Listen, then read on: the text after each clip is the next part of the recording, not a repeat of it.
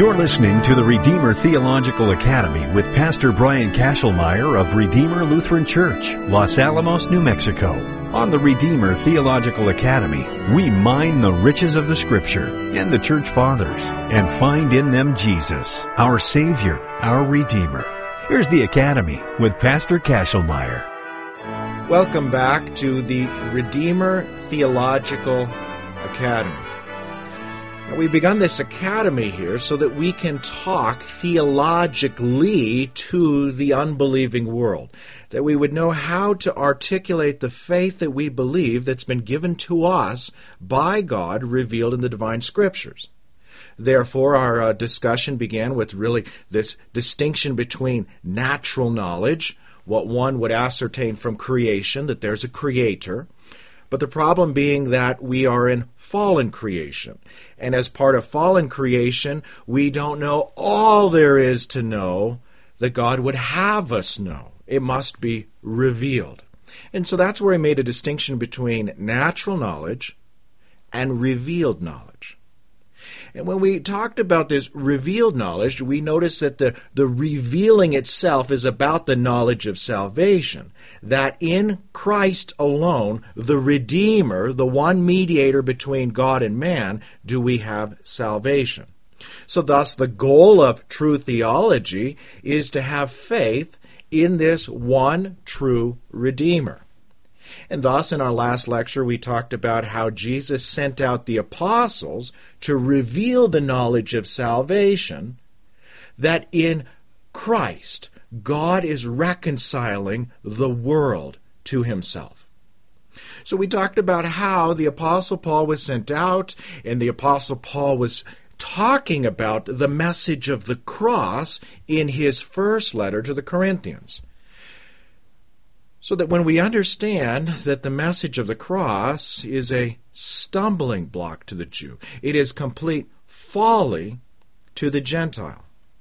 This is where we have to come to grips with the reality of being part of this fallen creation. You see, man is not just a blank slate waiting for knowledge to be downloaded into his head. And so there is a problem here, and the problem is sin itself. The very thing that Christ came to destroy and to atone for is the very thing that's a stumbling block, and it's the very thing that makes us foolish and unwise toward God. But yet we see everything turned upside down. And so that's why when Paul is sent out to proclaim the message of the cross, that in Christ God is reconciling the world, it is folly to those who are perishing.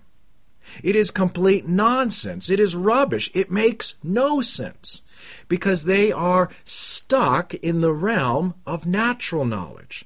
They look toward natural knowledge, not this supernatural knowledge, this revealed knowledge about Jesus. But to us who are being saved, it is the power of God.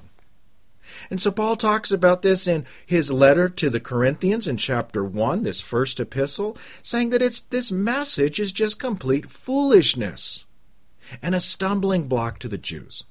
And so he goes on to say this. He says, "For it is written, I will destroy the wisdom of the wise and the discernment of the discerning I will thwart." Where is the one who is wise? Where is the scribe? Where is the debater of this age? Has not God made foolish the wisdom of the world? For since in the wisdom of God the world did not know God through wisdom, it pleased God through the folly of what we preach to save those who believe. For Jews demand signs, and Greeks seek wisdom. But we preach Christ crucified, a stumbling block to the Jews and folly to the Gentiles. But to those who are called, both Jews and Greeks, Christ, the power of God and the wisdom of God. For the foolishness of God is wiser than men, and the weakness of God is stronger than men. That's from 1 Corinthians chapter 1 verses 18 through 25. Here we understand that God has come to reveal his knowledge, the knowledge of salvation. God has come to reveal his wisdom through this instrumental instrumental means of his sent apostles proclaiming the message of the cross. But the world is stuck in its own wisdom, and those who are of the world are captured and captivated by the wisdom of the world. They put their, their minds on the things of men rather than on the things of God. So that we understand God is coming in with a wisdom that the world rejects. It is a wisdom that the world does not have because it is a revealed wisdom. It's not taught by human wisdom nor the spirit of this age, but rather taught by the Holy Spirit, the Spirit of God, who reveals this wisdom in the message of the cross, Christ crucified for us, reconciling God, the Creator, with us, His fallen creation. Now, it's interesting to note that when the Apostle Paul discusses this, this wisdom of God being revealed to the people, but the people not receiving this well, instead rejecting it, he quotes from Isaiah's book, Isaiah chapter 29 in particular. Now, we must keep in mind that when the apostles quote from the Old Testament scriptures, they're not teaching something that they've already got in their minds and trying to grab some kind of a passage, some kind of a so called biblical principle to support their own notion and their own opinion. Rather, the same Holy Spirit that is speaking through the mouths of the prophets is speaking through the mouths of the apostles. The same Holy Spirit is speaking the same message of the cross about Jesus coming to reconcile God and sinner. And so here Paul takes us back to Isaiah chapter 29. Not just taking a verse out of context, but taking a verse so that we would look back at this chapter. That we would look at the context of Isaiah speaking as the mouthpiece of God that we would see Isaiah's chapter 29 connected to chapter 28, connected to the entire book of Isaiah. And in particular, when you see the suffering servant proclaimed in Isaiah in chapter 53. But so Paul here quotes from verse 20 of Isaiah chapter 29, saying this I will destroy the wisdom of the wise, and the discernment of the discerning I will thwart. So Paul is quoting God speaking through the mouth of Isaiah. Isaiah was revealing the wisdom of God to the people of God. He was revealing to the people that which they did not know from natural knowledge. He was giving them wisdom. He was revealing and uncovering what was about to take place. And in particular, in chapter 29, it's about the destruction of Jerusalem. So if you look at 29 verses 3 through 4, this is what Isaiah says. Speaking as the mouthpiece of God, God speaking through him. So the Lord says, And I will encamp against you all around, and will besiege you with towers, and I will raise siege works against you, and you will be brought low. That's Isaiah chapter 29, verses 3 through 4. So here Isaiah is sent by God to reveal divine realities of what's about to take place and how God will work through it. But yet the people refuse to believe God. They refuse to believe that God would destroy Jerusalem because their wisdom was so much wiser than God's wisdom. They refused to believe that God would overthrow the Davidic throne, that he would trample on the temple. To them, this was a sign of weakness and not of power. For their God was a powerful God, and no pagan God could come in and destroy their strongholds. They felt that they were much wiser than Isaiah. In fact, they saw Isaiah's teaching as just Isaiah's opinion, not as the very word of God, not as the wisdom of God, but rather as the foolishness of Isaiah. And so you look in chapter 29 that the Lord comes to reveal to them what is to take place. And if you, you take a look at chapter 29, verses 9 through 10, look at how the Lord talks with them. And the Lord says this Astonish yourselves and be astonished. Blind yourselves and be blind. Be drunk, but not with wine. Stagger, but not with strong drink.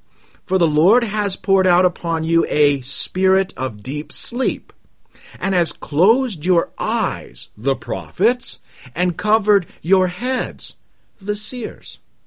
So this is Isaiah chapter 29, verses 9 through 10. So here the Lord says to them, who are so much wiser than God, if you want to be blind about this, then be blind. If you want to be deaf, then remain deaf. So that you would be in a deep sleep, unable to awaken yourself.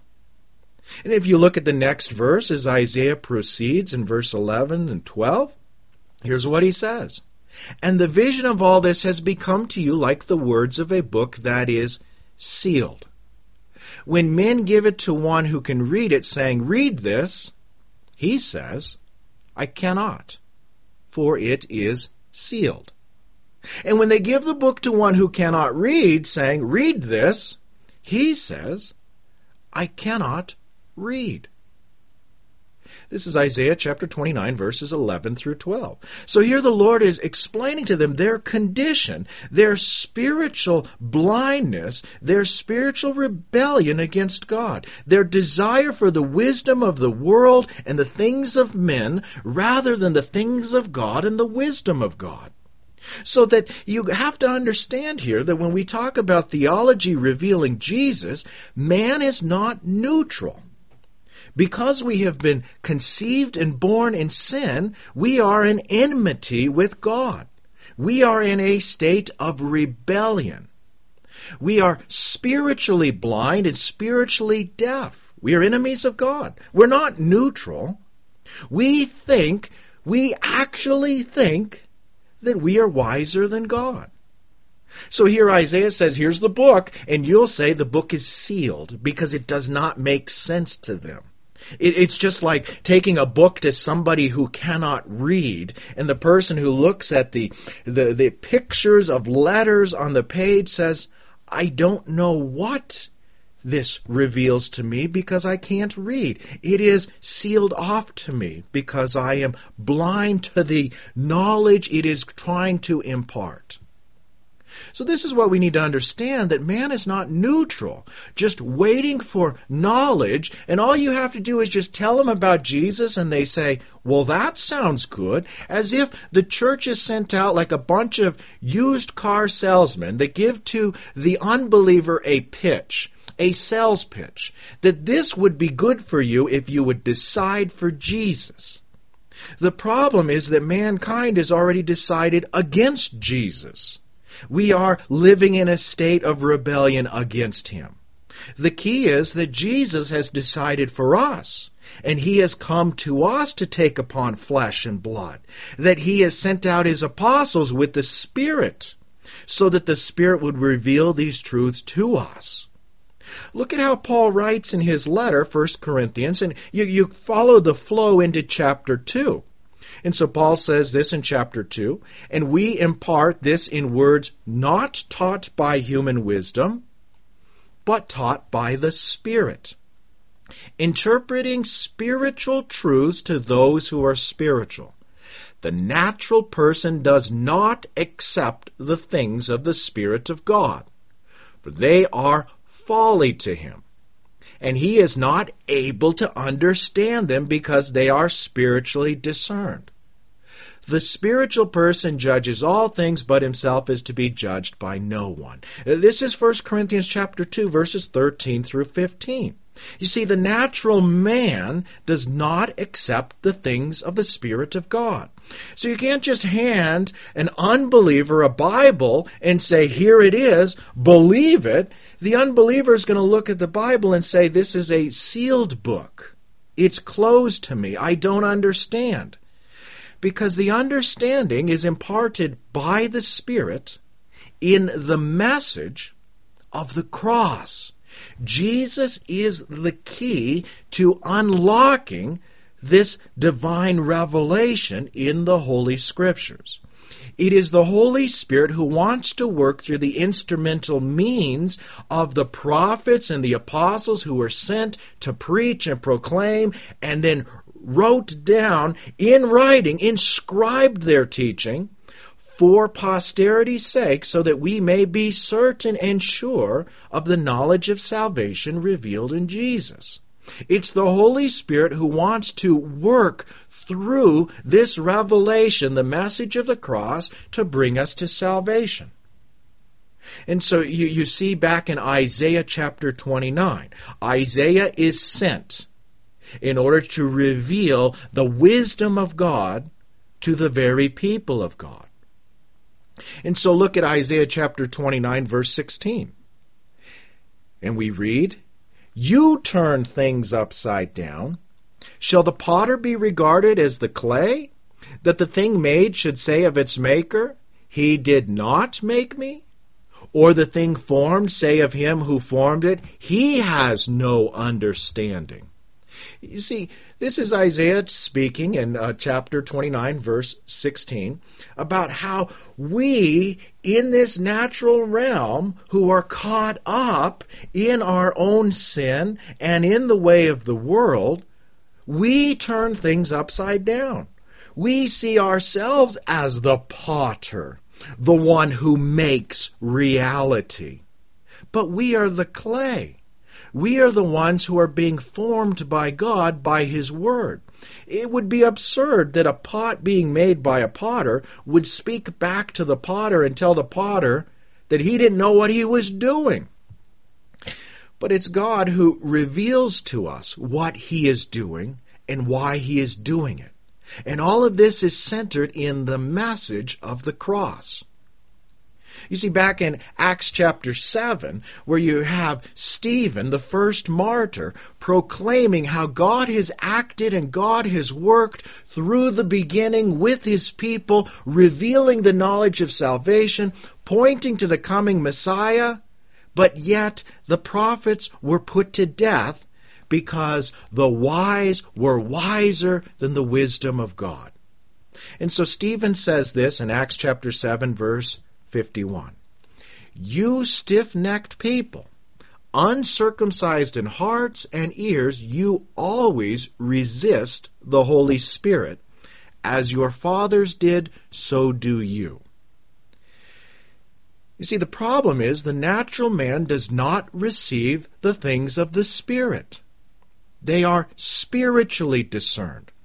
It is the Holy Spirit who comes through the message of the cross to reveal Jesus. And then to open our eyes that we may see, to open our ears that we may hear. But the natural man wants to stick with natural thinking that is tainted with sin. Go back to Isaiah chapter 29. Look at verse 13. It says this And the Lord said, because this people draws near with their mouth and honor me with their lips, while their hearts are far from me. And their fear of me is a commandment taught by men. This again is verse 13 in Isaiah chapter 29.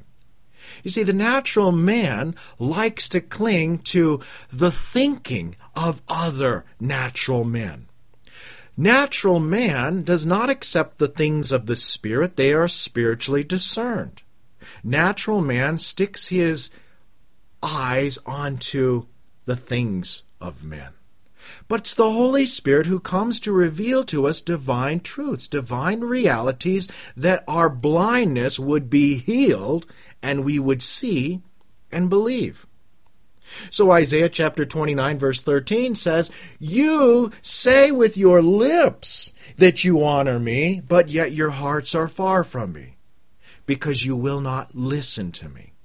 So this is where in verse 14, Isaiah says, Therefore, as the mouthpiece of God, behold, God speaking, I will again do wonderful things with this people with wonder upon wonder, and the wisdom of their wise men shall perish, and the discernment of their discerning men shall be hidden. That's verse 14. That's the verse that Paul quotes in his first epistle to the Corinthians. That in the days of Isaiah, even the so called wise men would not receive the wisdom of God. And so it's no wonder that in the days of the Apostle Paul, the so called wise men of Jerusalem would not listen. They would see rather the message of the cross as a stumbling block. And then the Gentiles, of course, would see it as folly. But it's Isaiah in chapter 29. Go down to verse 18, and you see Isaiah proclaiming this In that day the deaf shall hear the words of a book, and their gloom and darkness the eyes of the blind shall see. That's verse 18. So Isaiah proclaims that the blind will see, the deaf will hear. And this is what we see Jesus doing literally and physically when he heals the blind man so that he will physically see. But the goal of that miracle is so that he would spiritually see who Jesus is. He would see the hands of the one who has restored him. That Jesus would open up the ears of the deaf so that they may hear God's voice opening up their ears to the spiritual realities that Jesus himself speaks. But yet, the wisdom of the world says that God doesn't know what he's doing. The things of men are far greater, far better, far more powerful. And this is the way that natural man reacts to the wisdom of God. But it's God who does not leave natural man in his state. He's the one who comes to man to restore him, opening eyes and opening ears through this instrumental means of his word so that they would see Jesus as he truly is. The message of the cross is the instrument through which the Holy Spirit is given, and it's the instrument through which faith is bestowed by the Holy Spirit. But yet those who will not hear resist the work of the Holy Spirit. And so that's why we see in Isaiah 29, Isaiah talking about the destruction of Jerusalem, and the Jews saying that's not wisdom, that's weakness. But yet the Lord declaring that in the destruction of Jerusalem, He will restore it and He will rebuild it. He will lay down the stone of the foundation so that he can build his eternal kingdom. So you see Isaiah chapter 29 tied with Isaiah chapter 28. And you go back there and you read in verses 9 through 11 of Isaiah, it says this To whom will he teach knowledge?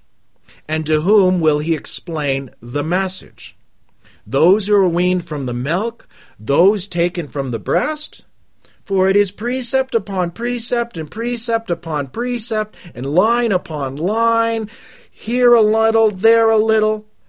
For by people of a strange tongue and with a foreign tongue, the Lord will speak to his own people. This is Isaiah chapter 28, verses 9 through 11. The Lord will bring in the Gentiles. The Lord will bestow faith upon the Gentiles. So as Paul goes to the Jews first, they see the message of the cross as a stumbling block. He'll take the message to the Gentiles, bringing the light to them. And by the conversion of the Gentiles, the people of God will see that the fulfillment of the words of Isaiah and all the prophets and the apostles have been fulfilled. In the preaching and proclamation of Jesus. Now, if you look again at Isaiah chapter 28, look at verses 14 through 16. We read this Therefore, hear the word of the Lord, you scoffers, you who rule this people in Jerusalem, because you have said, We have made a covenant with death, and with Sheol we have an agreement. When the overwhelming whip passes through it, will not it come to us first? For we have made lies our refuge, and in falsehood we have taken shelter. Therefore, thus says the Lord God Behold, I am the one who has laid a foundation in Zion, a stone, a tested stone, a precious cornerstone of a sure foundation. Whoever believes will not be in haste. This is Isaiah chapter 28, verses 14 through 16. He's telling them that the city of Jerusalem will be destroyed. The temple will be trampled. The throne of David will be overthrown. But yet, the Lord is going to give his wisdom in this. He will lay a foundation, the cornerstone, who will build the eternal kingdom promised to David. And so the Lord says, This stone, this cornerstone, will be the Son of David. And you look in Isaiah chapter 28, uh, verses 23 through 26, you see this. The Lord says, Give ear and hear my voice. Give attention and hear my speech. Does he who plows for sowing plow continually? Does he continually open and harrow his ground? When he has leveled its surface, does he not scatter dill, sow cumin, and put in wheat and rows and barley in its proper place, and emmer as the border? For he is rightly instructed, his God teaches him. Isaiah 28, verses 23 through 26 so that Isaiah explains to them. Isaiah uncovers for them what's going to ha- take place here in the days to come. Jerusalem will be destroyed. It'll be like a leveling of the ground, it'll be an uprooting, a plowing, preparing the ground for the seed to be sown, preparing for the building of God's kingdom so that Jesus, when he comes, he will usher in the eternal kingdom. But just like Isaiah the prophet, the message of Jesus is rejected too. Jesus also proclaims that the temple will be destroyed, Jerusalem will be sacked, and this is fulfilled in 70 AD. The message of Isaiah fulfilled in 586 BC. But in both times, the wisdom of the so called wise people, the scholars of the age, said this will never happen and both times they were wrong. So that Jesus proclaims Jerusalem will be destroyed. But give ear to my teaching. Listen.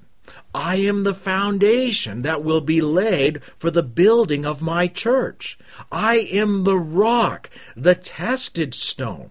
I am the cornerstone. So fear not when Jerusalem is destroyed. Know that it is leveled so that the eternal kingdom can be built. And so if you look at the apostle Paul later on in 1 Corinthians chapter 3, as you follow his flow, he says this, according to the grace of God given to me, like a skilled master builder, I laid a foundation and somebody else is building upon it. Let each one take care how he builds upon it. For no one can lay a foundation other than that which is laid, which is Jesus Christ. 1 Corinthians chapter 3 verses 10 through 11. See, Paul is talking about Jesus being the rock, the foundation that Isaiah talked about in chapter 28. But this same rock that's the cornerstone is also a stumbling stone. It is a rock of offense. In our next lecture, we will see how Paul takes the teaching from Isaiah 28 and combines it with Isaiah chapter 8.